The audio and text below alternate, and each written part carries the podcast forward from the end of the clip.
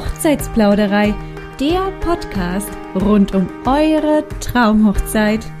In dieser Podcast-Episode soll es sich heute ausschließlich um den Tanz im Brautkleid handeln. Das heißt, diese Folge richtet sich ja, wie soll es anders sein, an die Bräute, die uns immer gerne zuhören und gerne ihr Tanz, also ihr Kleid, ihr Tanzbein im Kleid optimal schwingen möchten auf ihrer Hochzeit. Ich spreche heute von Tipps und Tricks aus einem Blogartikel, den wir auf unserer Website www.hochzeitsplauderei.de veröffentlicht haben.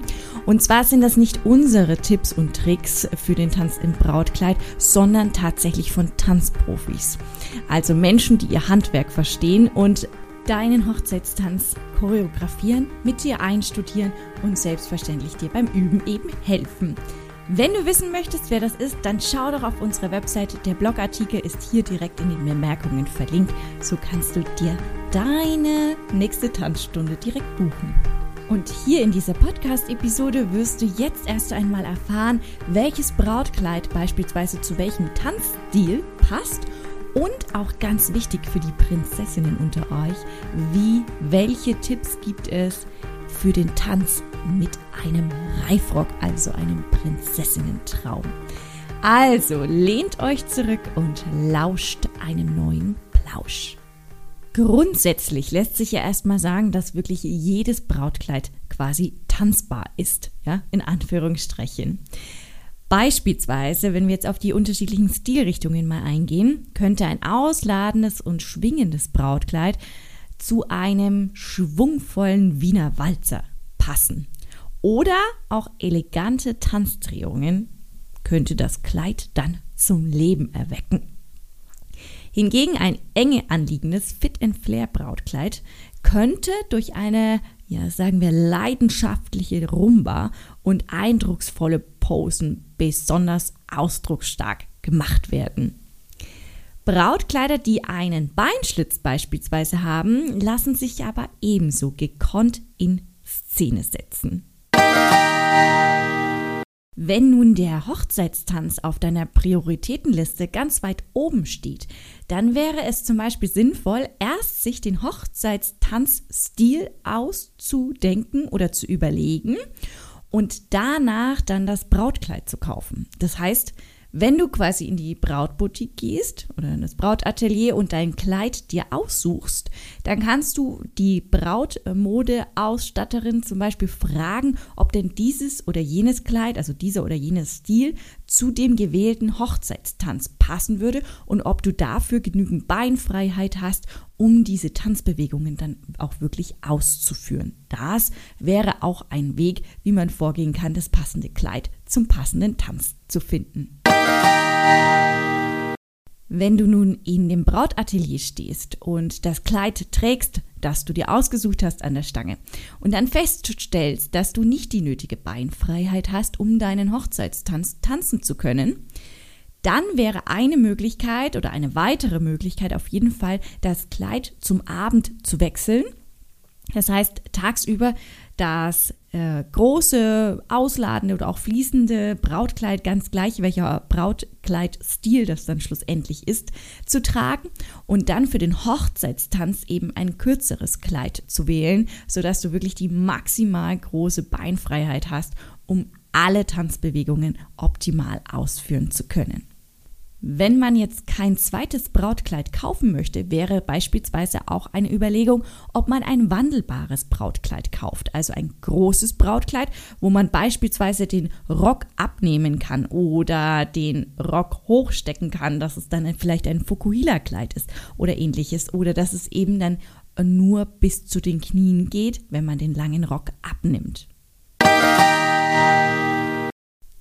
Andersrum gesprochen, wenn man jetzt erst das Brautkleid hat, also du als Braut hast dein Brautkleid schon gekauft und bist jetzt auf der Suche nach dem passenden Hochzeitstanz für dein Kleid, dann macht es Sinn, zum Beispiel sich wirklich an Tanzprofis zu wenden, die entweder direkt für dein Brautoutfit, also dein Brautkleid, wirklich eine Choreografie entwerfen, sodass du dich optimal darin bewegen kannst und eben der Tanzstil auf dein Brautkleid abgestimmt ist. Naja, und wenn das alles erledigt ist, dann macht natürlich Übung den Meister. Ich glaube, das ist die Grundregel in unserem alltäglichen Leben auch. Übung macht den Meister. Ohne Übung wird man einfach keine Sicherheit erlangen und so selbstverständlich auch nicht mit dem Tanz im Brautkleid.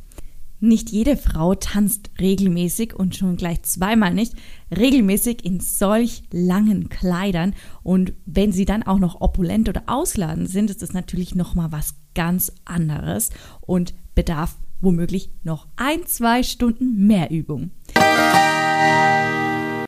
Und da sind wir jetzt schon auch bei dem Thema Tanzen mit einem Reifrock. Reifröcke können bei einem Hochzeitstanz Fluch und Segen zugleich sein. Durch den Reifrock ergibt sich unter dem Brautkleid nämlich ein eigener Tanzbereich, in dem du dich dann bewegen kannst. Das klingt jetzt auf den ersten Blick erstmal hervorragend, schmälert aber den Vorteil jedoch auf den zweiten Blick. Denn die Größe der Schritte unter dem Reifrock ist auf den Umfang des Reifs begrenzt. Und da gilt grundsätzlich zu sagen, je kleiner der Reifrock ist, desto kleinere Schritte musst du auch machen, um nicht zu stolpern. Und umgekehrt. Je größer der Reifrock, desto größere Schritte kannst du machen. Der Reifrock sorgt durch seine Opulenz selbstverständlich für einen zusätzlichen Schwung beim Tanz im Brautkleid. Er wird sich ganz geschmeidig mit dir als Braut im Takt bewegen und bei Tanzdrehungen dafür sorgen, dass das Brautkleid so richtig schön nachschwingt. Als Tipp an der Stelle können wir sagen, wenn du einen Reifrock unter deinem Brautkleid tragen wirst, dann trage ihn am besten schon zu deinen Tanzstunden. Ganz egal, ob du jetzt eine Tanzstunde gebucht hast bei Profis oder ob ihr zu Hause einen eigenen Tanz einstudiert über diverse Videokanäle, die es eben so gibt. Das ist ganz gleich. Hauptsache, du trägst diesen Reifrock schon mal bei den Tanzstunden.